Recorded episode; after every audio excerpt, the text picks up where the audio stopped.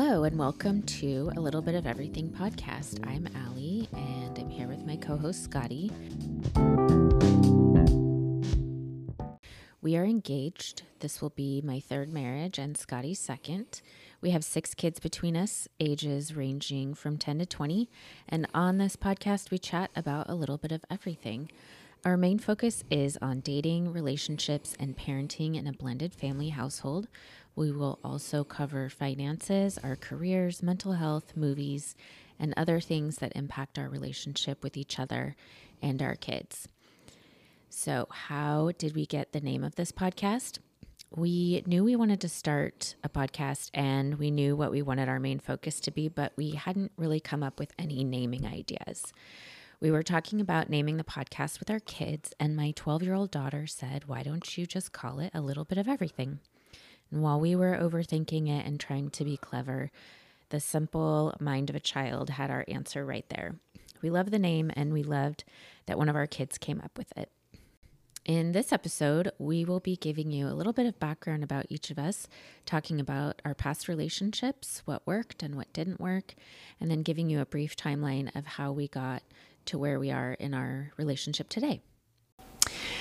As a disclaimer, since we are going to be talking about exes, um, I really want to emphasize that you will only be hearing our side of the story of our previous relationships.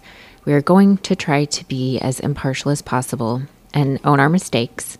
However, keep in mind that our perspective that we give is our opinion of the events that took place and not necessarily fact. And our exes certainly have their own stories. And of course, the truth is likely somewhere in the middle. So just keep that in mind. Scotty, do you want to dive in and go first? My parents were together for more more years than they were married, but they were married for 38 years um, until my mom's passing. They met in high school. They were um, high school sweethearts. So they were the role model of what I thought a relationship should be. And did you want to emulate everything that they did? I did. They they they never fought. The one thing I didn't see as often was um, um uh, they weren't really cuddly cuddly, but my dad always kissed her goodbye um, and kissed her hello, but I don't remember them holding hands or showing any affection. Mm-hmm. And I think that was one thing that had an effect on me, at least with my mom. She wasn't affectionate. She had, I have two brothers, and I think she might have been reserved when it came to you know came to um, showing emotional stuff. Mm-hmm. If anything, my dad was as an Italian background um, father. You know, he used to kiss us on the lips and stuff, and it's just kind of funny that he was very emotional for a man, yet my mom was not. Was almost reserved. Um, I don't think I started hugging her until I you know went away to school and came back. But the point is, yeah, I they they were my biggest emu. That's who I want to emulate. I said when I meet the girl, that's my girl. I'm to be with her forever. So I went to San Diego for school when I was 18, and that's where I met my first significant um, girlfriend. Um, it was the first woman that I actually loved and was in love with, and you know, I was young, thinking I was to marry this person, yet. she she had a different background. She had come from a broken, uh, you know, her parents were divorced, so I think she had a different take on that. Just funny how naive and young I was, but she made it she made it clear that we weren't going to be together probably forever. but we ended up. So I call her Stones Girl because she was a big Rolling Stones fan, but um, we we were together for two and a half years. We met in the dorms, which were co ed at San Diego State. I was on the eighth floor, and funny enough, she was on the ninth floor, exactly above us. So we used to pass notes back and forth through the window sill, um, like a little carrying system. Oh, that's cute. Like it, with the string? Yeah, with notes and stuff. Um, eventually, we moved out of the dorms, and um, at one point, I became, you know, we started living together and that how, last how was that relationship what was it like it was it, it could be the most loving affectionate i literally from one hour to the next it could be great then it could be the worst we went to disneyland couldn't find parking we were basically broke up going into the park, and then we came out as a couple again. Mm-hmm. The happiest place on earth did, I did that its magic. that was the only time it's ever done it for me. yes, it worked. Uh, it it's different, I guess, when you don't have like you know a few kids. It was just me and her, so we had time to How work- long were you together? two and a half years. Um, what happened at the end? She ended up moving back to the Northern California, where, and we just you know we still hung out. We ca- talked on the phone, and it just the relationship part drifted away. But we were friends. We'd hang out. She'd come down. I'd go up there. Did that off and on for a while, you know, When until you hung out together after you broke up, were you uh, physically intimate? No, I mean we'd kiss hello sometimes. Eventually, I started looking again, and I actually started. There's this thing called the Reader that had it was like the first, almost like dating sites today. Um, it started. It started. It all started from paper. So she had an ad, and she's 25. She says, you know, she went looking for someone 25 and older. I'm sure it was, mm-hmm. and I responded to her, and Were you looking through the newspaper at that section? Or yeah, it was a personal. Is the reader like an entire paper dedicated to personals? No, it has everything. Then they have a section. This has been a while now, right? But there's a section for dating. Okay, So in it, but it was like a, a local newspaper. yeah, Okay. to the San Diego area. At least they may have had an LA version of it too. Mm-hmm. This was San Diego. Um, so I responded to this inquiry and we talked. And she said, "Hey, I don't." She was 25. I was 23. She goes, "I don't." Um, you know, I don't date younger people. I go, oh, okay. And then slowly we just started talking. Then um, she told me about our dates. And then next thing I know, we were hanging out at a Denny's. and then four years later, no, but we were together for four years. And at one point, um, we got engaged for about a year. So, so she was the first person that, um, I guess she's second the person I lived with. I was I loved her as a deep friendship. I wasn't in love her, with her like Stone Girl. Um, I think that we were very. Um, we became really good friends, and then we worked into more of, of a love. So it was a growing love. It mm-hmm. wasn't. So that was the first time I guess I saw that you could love someone, but not the same way. Mm-hmm. Whatever.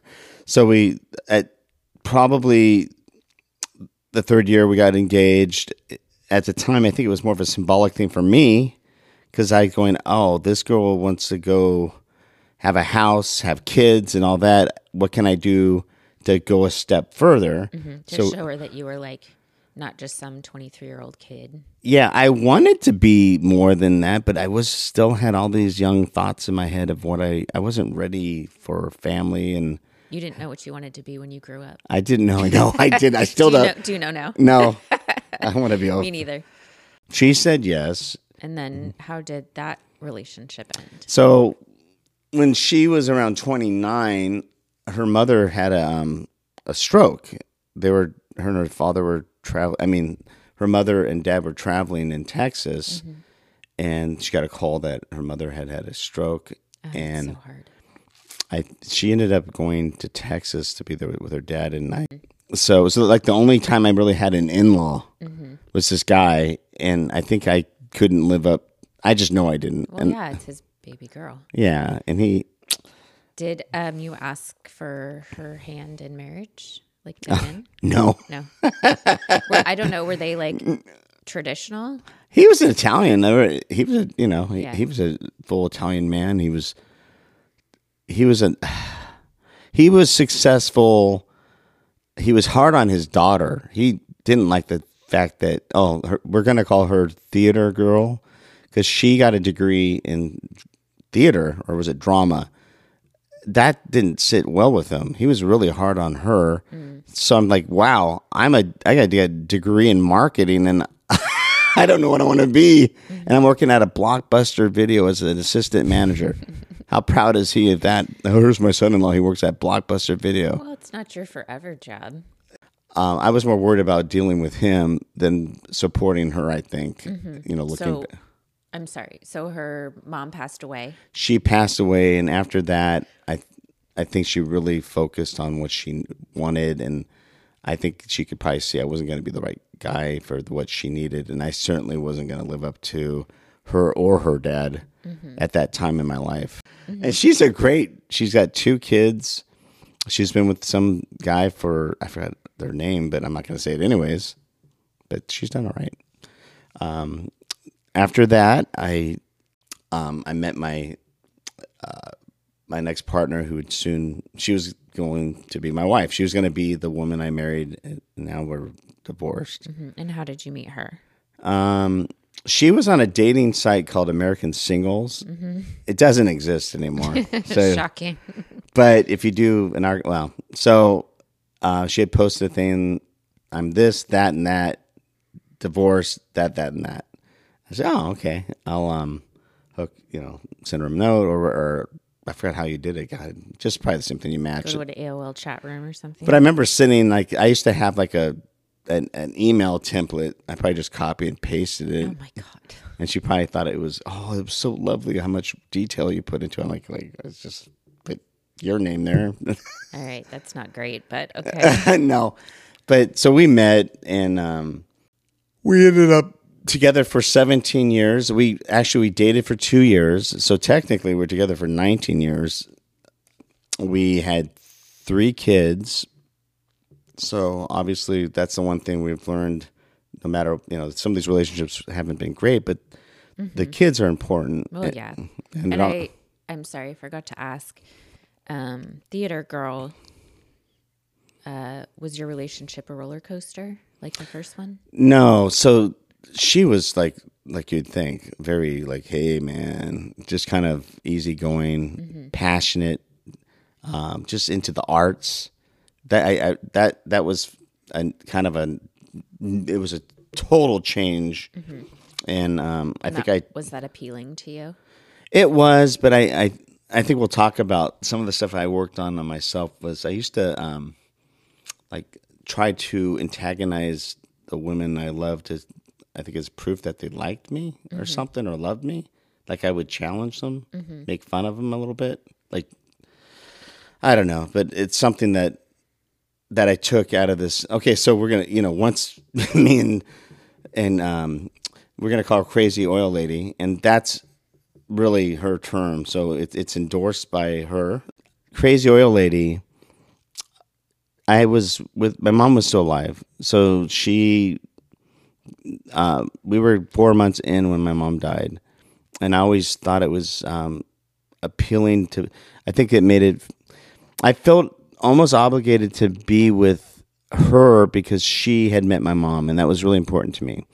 Um, it also was a worst part of my life, so she was a part of that, and so it, I think we had that traumatic um, bonding that we've you've mentioned that before Trauma bond. trauma bond and that was an ultimate trauma bond. The woman i married knew my mom. It meant a lot to me at the time. But looking back now i would say that's not enough. You know you don't have to stay just together with someone because you went through a tragedy with each other or that they knew your mom or someone you loved. Mm-hmm. Sometimes that's just not enough and it wasn't. And i again i'm grateful that i met you and i'm happy i can apply all those things that I learned from these other relationships to make this one successful. So, Aly, why don't you tell us about your relationship history? Okay.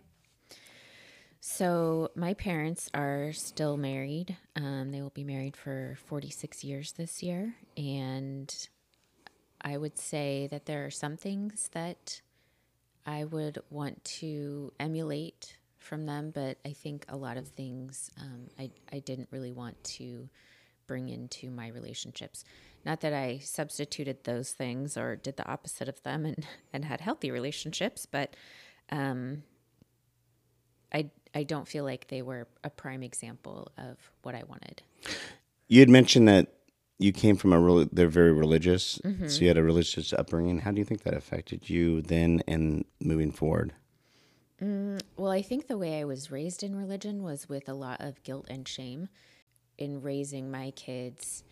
Um, we don't go to church on a regular basis. I mean, we haven't been in a really long time, but I do want them to have a faith based foundation, but with a mindset of love and not shame. Yeah. So I think that's the difference for me.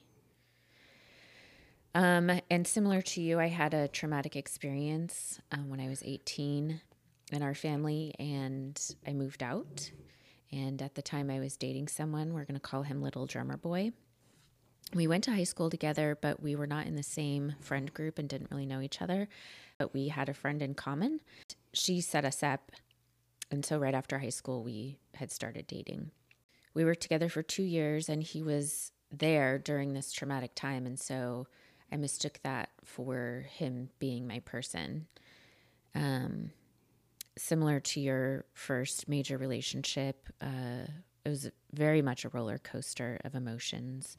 Um, I was advised by many people that we were too young to get married, and I didn't listen. I was like, "Well, I'm an adult. How can I be too young?" So we we didn't know how to set healthy boundaries or really have a good relationship. Um, we were married for 10 years. We bought a house together. We had my son, who's going to be um, 20 years old tomorrow. I was a stay at home mom for the first couple years of his life and really depressed. I didn't enjoy that. And the examples I had a- around that were that my mom was a stay at home mom for a large portion of my life, and she was really good at it. And my uh, my closest mommy friend who was a stay-at-home mom um, she really enjoyed it. And so i just felt like a complete failure and then throw depression on top of that. It was not good. And then little drummer boy had a job loss and that put a lot of strain on our family financially. I was working at that time um, for my dad and he joined us there and that was just a huge ball of stress. So in the end we did um, get divorced. It was amicable and we had, I would say, fairly good co parenting um, until he just gave up custody of um, our son. And I didn't ask for that. Um, you know, I was fine with our 50 50. I think it's important for kids to be involved with both parents if it's safe. And um, so the fact that he just like dropped him off was a little bit um, surprising. Instead of taking time after that relationship to really figure out what I wanted, um, what I didn't want. Um, I, I really didn't like to be alone. So I started dating right away. And uh, I found, I was like, well, the roller coaster thing isn't working. So I'm going to go for the exact opposite, which is like very stable or little to no emotion. And so I found Mr. Potato Head we met on Match. And so I I mean that was definitely an emotionally stable uh, relationship uh, as far as not having like volatility and arguments and things like that. Um, we were together for a year before we got married. Uh, I had said I was never going to get married again, but I think I was the one who ended up suggesting it the second time. Um, we were married for eight years. Um, and for a while, things were very good. We bought a house and we had um, our two daughters. There was another job loss, and he had like this dream job, and I encouraged him to go get it. Um, so he took the time to apply and go get that job. And then once he got it, um, and he he warned me. I will say that um, the schedule was really awful. So he was working nights and weekends, and so we didn't really have a lot of time together. And the time that we did have, he was doing stuff around the house or I mean and I would you know I would work on projects with him and but it wasn't dedicated quality time which is one of my main love languages. So I feel like I had expressed that and that it really fell on deaf ears. Um, and through going to therapy, you know, marriage counseling, I would say it became very clear to me that there was not a mindset of growth on his part. And so I felt like it was just going to be status quo forever. And that wasn't going to work for me because I was very, very lonely. Can I mention something? Mm-hmm. So you were saying how you guys didn't have quality time for each other. Mm-hmm. And I just want to stress that, that that's a good point. I think the definition of quality time is different for everybody too, because he, I think in his mind, he was like, well, I'm here at the house when I'm off. So that's, we're spending time together. Whereas for me, I was like, well, we're not sitting next to each other or talking or going on dates or anything like that. Like, I don't mind if the kids are there, but I want to have like a conversation with you, like after they go to bed or whatever, and connect. And that wasn't happening. That relationship um, ended up being, it was the opposite in my first marriage. It was volatile and then, and then amicable at the end. And this one was, you know, like sort of stable. And then once I said that I wanted a divorce, it was like a fight. So I would say it's civil at best now, but um, I don't feel like I trust um, anytime there's an offering of Good gesture. yeah working together. So after uh, that relationship ended, I was like, I ha- I did have a couple of others since then, but in in 2020, um, I really wanted to figure out myself and what I wanted in a future partner and what I wanted my relationships to look like because I felt like I was just kind of stumbling along. So I started going to frequent therapy sessions. I really learned about myself, issues from childhood and the previous relationships I had been in. I worked really hard on long term core issues, and I'm certainly not perfect. Um, you know, as you mentioned, we both agree that that's the case for us, but we both have more awareness and a better toolbox to use um, when we're triggered, and we know how to ask for and set the boundaries that we need and communicate about all of these things, which is really hard to do sometimes. Like you're, putting yourself out there, it's vulnerable. Um, and sometimes people don't really know, they can't identify their emotions or their needs. And so they don't really know what to say to communicate that. And so it just goes unsaid. Tell me what you said about the comment. You said at some point you realized that the change isn't them, it's me. Oh, yeah. When I was going to therapy, I mean, I was so hesitant to be in a committed relationship again because I felt like I had just always picked, you know, people who had these red flags or I was ignoring signs or I, I didn't see signs that I should have. And so I really didn't. I was asking my therapist, like, how am I going to know if they're a good person? And she said that the change won't be in the guys that you pick, the change will be in yourself. While you might still go on a date or five dates or something with a guy with red flags, you internally will identify them and you will say, that's not for me. So it's not the guys that change, it's me who changes. That's the lesson here. It was really empowering Yeah. You we each changed ourselves mm-hmm. and continue to do so. And also taking accountability that the onus is on us, not them. Right. That's uh that's about our relationships and then we had kind of like a a speed dating relationship as you saw and heard in our dating wrapped which if you haven't check out episode 1 of our pod and our TikTok at ALBOE underscore pod to see our dating wrapped PowerPoint presentation which was really fun to do. I dove headfirst into dating in 2021 um, and I would have several dates per week, which was exhausting. I need some downtime for myself in order to recharge as much as I love being social. I wasn't really taking the time to relax, and I had kind of gotten to a point where I didn't want to date anymore. And so I was like, okay, this last person is like, that's then I'm taking a break, right? So then Scotty enters the chat. when when did you start dating? During right when COVID started. Okay. But I so I I went I hadn't been with anybody else for you know I told you five years. I mean in terms of serious, mm-hmm. I took you know at least three years off just because to to heal myself. Mm-hmm. So when I first started dating, I wanted it. I wanted to meet someone. I was ready to meet somebody, but I wasn't gonna be able to be completely healthy with them. I don't think. I mentioned somebody on the last podcast that finally made me see that I could do it and I thought that might have been the person, mm-hmm. but it wasn't because we were too comfortable. but I'm just saying, but that person let me know I was ready to at least be in a committed relationship and start to think about how to blend if I ever had that mm-hmm. that chance. And so I you know, I dated a little bit more in 2022, which we went through that recap.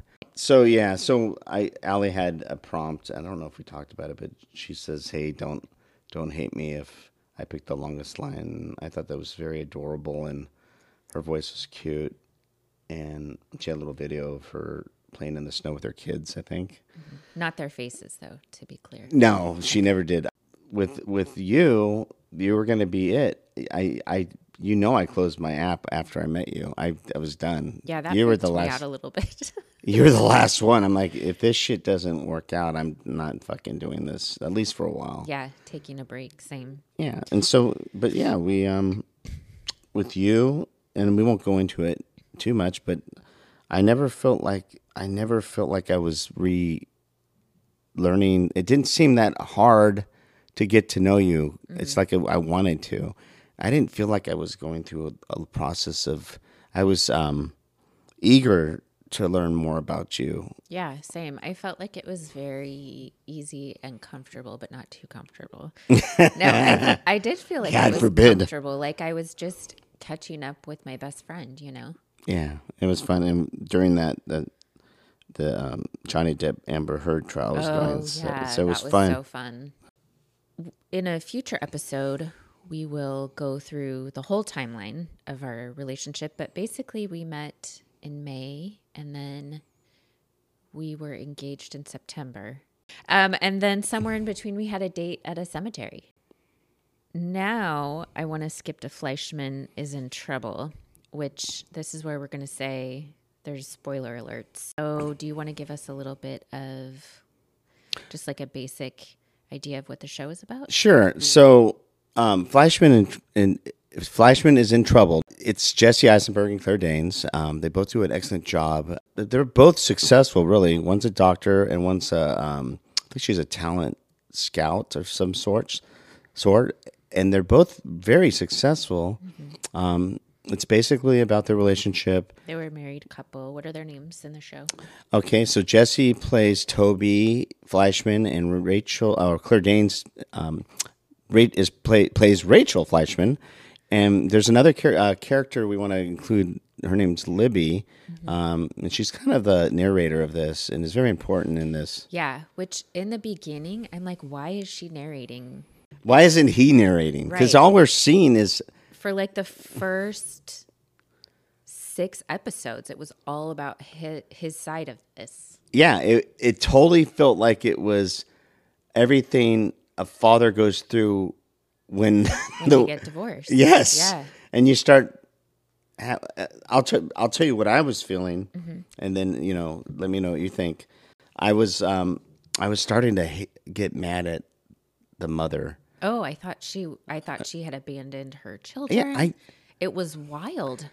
They did the show so well. He was such Toby was such a likable character.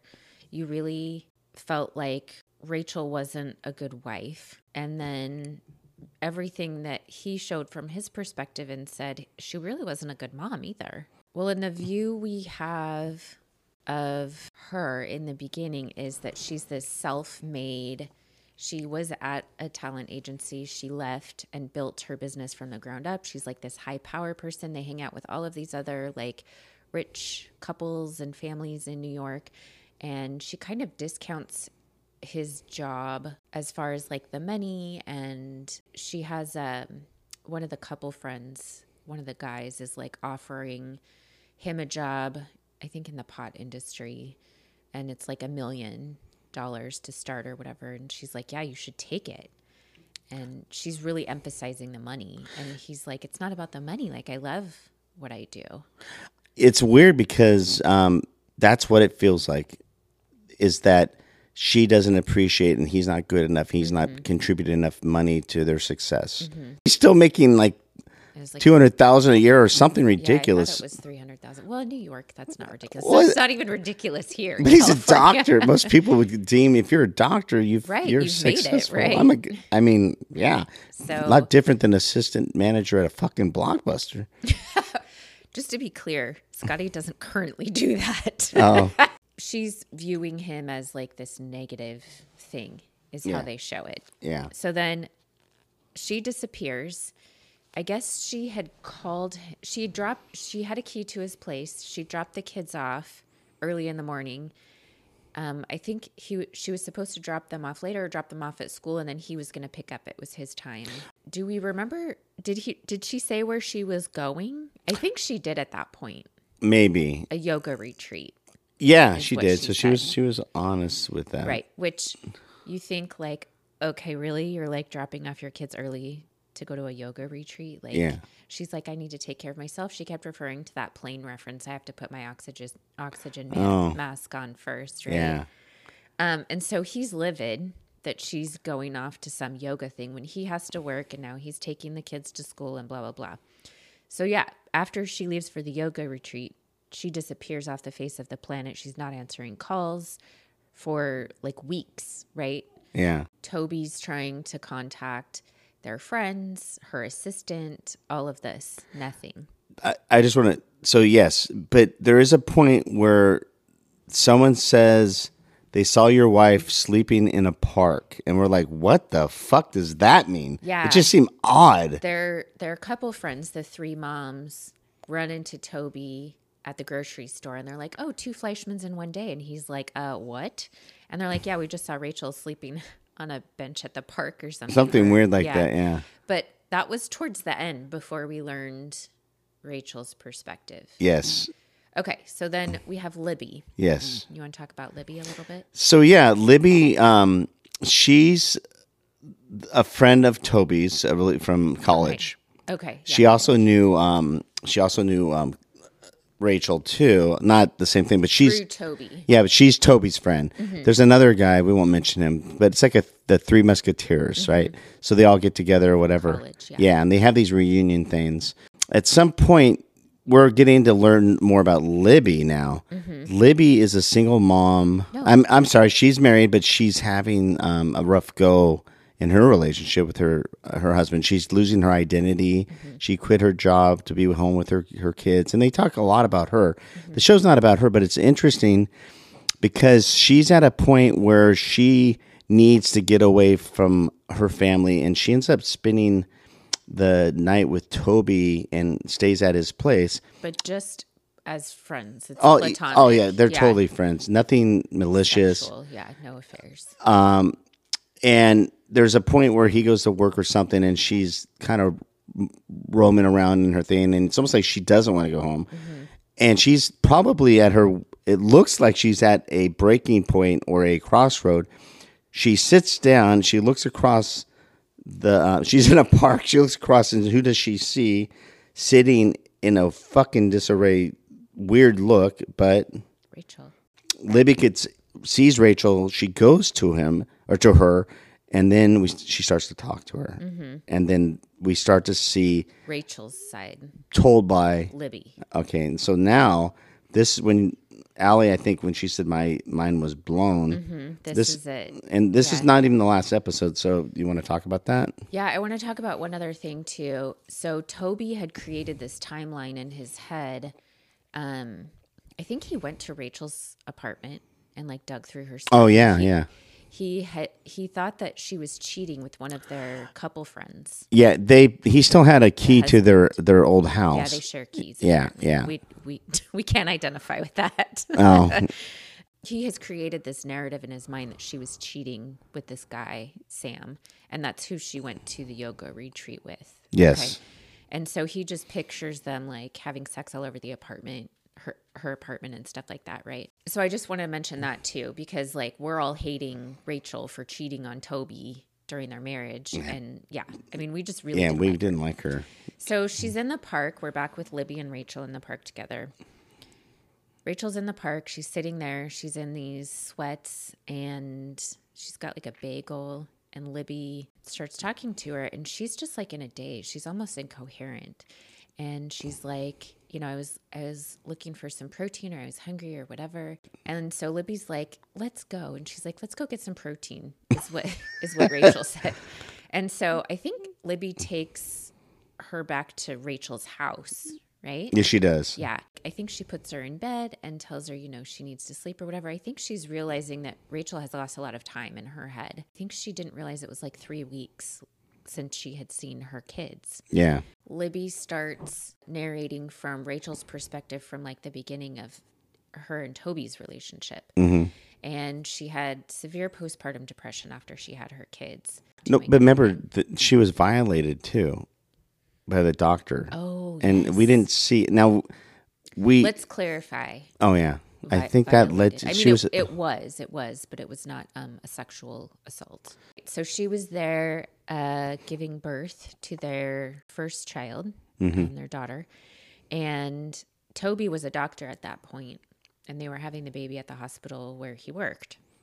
And some coworkers came to bring balloons and flowers as she was in like active labor. They labor. They walked in, and Toby's like, "No, no, no, not now," and steps out just to talk to them for a second. And when he comes back, the doctor has broken her water and stripped her membranes, and she had no idea it was going to happen. It was extremely painful. He didn't warn her or anything. And so that was super traumatic for her. And it impacted her relationship with her baby. Like she wasn't bonding. She just she wasn't really she, i think she was stunned and numb in in her grief. She went to a support group for postpartum depression with moms and that wasn't working for her.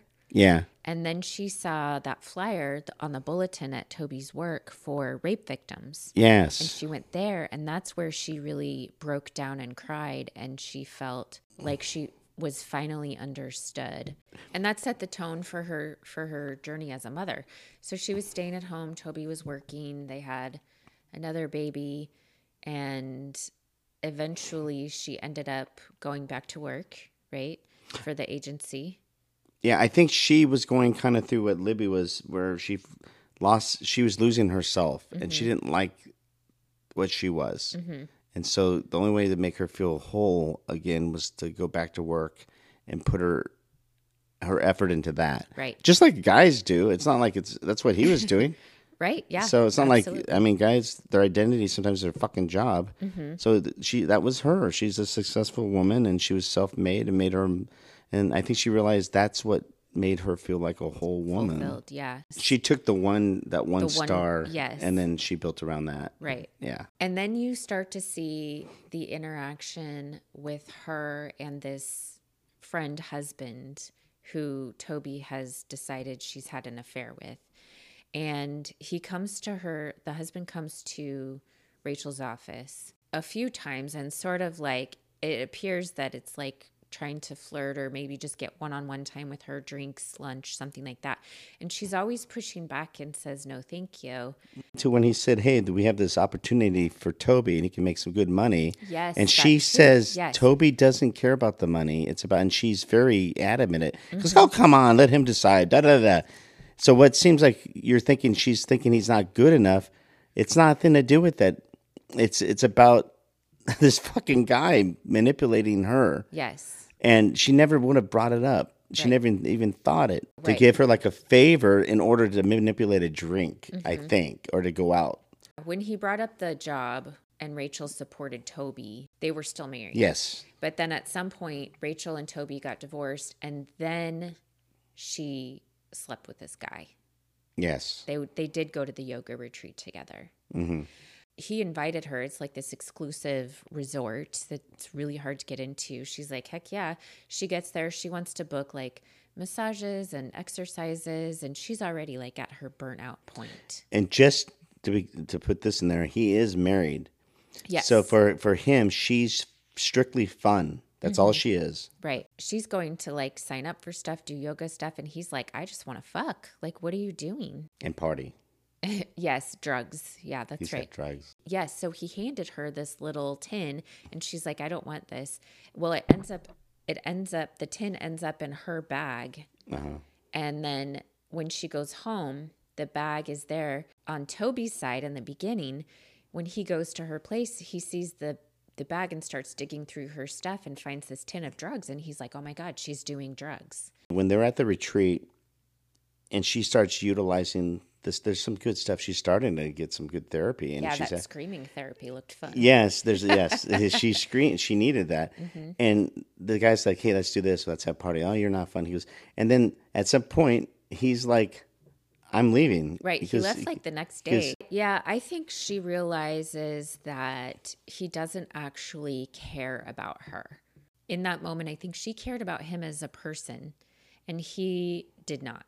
He saw her as a plaything. Yes, and I think she also had a moment of where she realized she was alone, and that Mm-hmm. she didn't want that. She wanted to be with somebody not like that. Right. Meanwhile, she's getting calls on her phone and she's ignoring it. Next thing you know, she buries her fucking phone. Oh, yeah. so she's missing all these calls. And when she buried that phone, I don't know what she was going through, but then she can't find her phone. So now she's at this place without a phone and some other stuff. Yeah, which is a good point. So she dropped the kids off early, went to the yoga retreat, had this, you know, incident with the husband, the married husband, and then had her own breakthrough and then buried her phone. That's in like the course of like 24 hours. Yeah. So Toby's trying to call her, but she doesn't even have her phone. So it's not like she's actively ignoring him. I mean, I guess that's a form of active ignoring, but she was just trying to get rid of it because she felt so tied down by it. She was just every, all her responsibilities, mm-hmm. not, not, e- and job too. She, Right. she neglected everything mm-hmm. that she was fucked up. So then she ends up coming back home. Mm-hmm. And you see this, I don't know, what would you call that sequence where she was ordering the Chinese food over and over and over again? she they were playing it seemed like it happened over a week or two weeks. Who knows how long those were going? But she goes hey when i feel like shit i eat this food. And there's a cycle. I think it was a little bit of of um, insanity. She, wa- was she but she was repeating something that someone else said she, because she didn't like the Chinese food and every time she ordered it she would take a bite and go I don't like this and then put it in the fridge. She had like 10 of them in there. Yes so they show the refrigerator the proof that what we saw was happening over and over. So when um, libby opens the thing and sees all these chinese leftover food we know that that really happened that sequence. So to me that was a minute she had broken down. She was in i don't want to say insane but she was fucking beyond a mental, mental breakdown, yes for sure. because she was repeating the same cycle and not learning from it. It was like it didn't happen. She was oh what do i do when i feel oh someone said if you eat this food you'll feel better. Does it? I hate this food. Then the next day i heard if that and it's like she's forgetting like nothing's sticking in her head. And then she goes to the park. She's sleeping in the grass. She's laying down in the grass. The three moms come and they see her and they're like this is bizarre but then they just walk away So is that, that- what she would do as a real friend Well, no, not as a real friend. That's and that's funny because Libby's not really her friend. She's friends with her best her husband. Her husband's one of her best friends. Toby, but sh- right. Toby, but he she she does stop, and she shouldn't have been the one that stopped. It should have been these three friends. Mm-hmm. you can tell they're judging her right Yeah, And you're taking a me day, aren't you? That's good. You go. yeah She's I wish nuts. I had time for that. Also, Yeah, she was the only one of those three women who actually worked outside of the house. Remember, oh, she Oh, yeah, had yeah. to keep quiet because they were they were all like, "Oh my gosh, I'm just so busy," and she's like trying to keep up with them and doing yoga in the middle of the day with them while also having her own business. That's a good example of not good friends. Right. And we saw it when they walked right by her. Libby is with Rachel, has her go to sleep, and then she goes over to Toby's house. So this is the last episode. Mm-hmm. Now we're getting the the playback of going. Oh, good. We're gonna. He's gonna know what happened. Right. So what happens? So she comes back, and she, I, we assume that she tells her all the shit we just heard. Um, they don't. Mm-hmm. And it's she- like the middle of the night or it's late or something, right? and yeah, and you're thinking, oh my god, how he's gonna probably understand finally, and maybe maybe there's hope for their relationship. And But he at a minimum, like, oh my God, thank God she's safe. What do I need to do to help her? get her back on her feet. Yeah. and he shows he's just apathetic. He, he has no, there's no, this woman that he loved, had children with, he has no empathy for her. He's just like, well, she chose to leave, but um, She keeps saying, Libby keeps saying a phrase, mental breakdown or nervous breakdown or something. And he's like, yeah, I got it. You could stop saying it. yeah, and you just want him to you you want because we both as viewers know know what happened. The severity of it. And we want him to say, "Oh my God, let's take care of her and get her back on her feet." And what happens is, what um, we were talking about pers- being having perspectives on life. Sometimes people see their own narrative, and they can't see beyond that. They've chosen that to be the, their the, truth. the truth. And I mean, I can t- we can talk about this and how I know it's affected my life, where someone's just so adamant that what they've seen and what's happened or what you've done is what happened, mm-hmm. and in reality, it's, it may not be the truth. It's so hard to get two sides of a story and be impartial. And even Libby, she's a fucking friend of Toby's, yet she Right. she did it. She and was I, I think Toby feels betrayed by Libby for coming to Rachel's defense. If you go back to thinking about it from Toby's perspective, he's three weeks now without his ex wife, and he had job stuff happen, kid stuff. Um, I mean, all kinds of things happen. And then the person who he thinks is one of his best friends shows up late one night and is like, Oh, your wife had a nervous breakdown. And he's just supposed to be like, Okay, cool. But- like, he's still really hurt. Yeah, but he, I mean, she's very sincere in the delivery. She's like, you know, hey, she's fucked up, man. Mm-hmm. She's fucked she up. She was her the look of shock on her face when he was like great yeah nervous breakdown blah blah blah like she was really surprised they took six episodes to really get you to love toby and hate rachel yeah. and then in just two episodes, you have so much empathy for Rachel. And in the end, when Toby doesn't really acknowledge or empathize or like accept the fact that she truly had a mental breakdown, you really dislike him at the end. So you you have two episodes out of an 8 episode show where everything has completely switched. Yeah. All of your feelings, who you think the protagonist and antagonist are. It was so well done. Amazing. if you played the breakdown first and then the other side, could you, I think you could not Such a good ignore, point. I still think you'd be on um, Rachel's side. Oh, I think if you played Rachel's side of things first, Toby would not be a likable character throughout the entire series if you showed Rachel's perspective Yeah. first. You'd say, what a dick. Right. But Exactly. it's, but it is a great lesson. It's a great show and it was a great lesson in perspectives Mm-hmm. and um, Highly recommend that you watch it. Especially if you you're- haven't already. if you're in a relationship You don't and need have to now. yeah it's, you don't have to ha- just yeah anybody that fuck anybody can watch this I mean, I think it's good to think about that as far as like even um, non romantic relationships, like with your kids, your friendships, parents, anything, coworkers, you know, all of that. There's always two sides to a story. And then maybe something in the middle, which maybe was Libby's perspective, right? yeah Um, so at the end of each episode, we go over our currently list. It's a list of things that document a little bit of everything of what's happening in our lives right now. And I will post this on Instagram. Um, and I'd love to hear your own currently list in the comments. I'm also going to um, post a, a template in our stories so you can use it for your own um, account and be sure to tag us. So, Scotty, what are you thinking right now?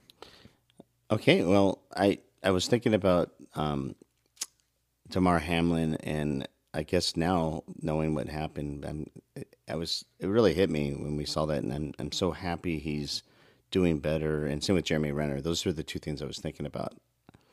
Okay. Uh, what are you wearing? Sweats. Actually, right now I am wearing a um, a jersey, a, a Niner jersey. Um, what are you dreaming about? Um, I I've been wanting to travel somewhere with you. Um, I'd love. We talked about that fantasy of the Eiffel Tower day trip. Like just dropping everything and Yeah, just Jumping getting on the a fuck plane. out of here. yes, that would be lovely. What are you wanting? Niner Super Bowl. And I'll save the dates. It'd be fun to get those out. What are you listening to? remake of a song, which I think we were talking about remakes.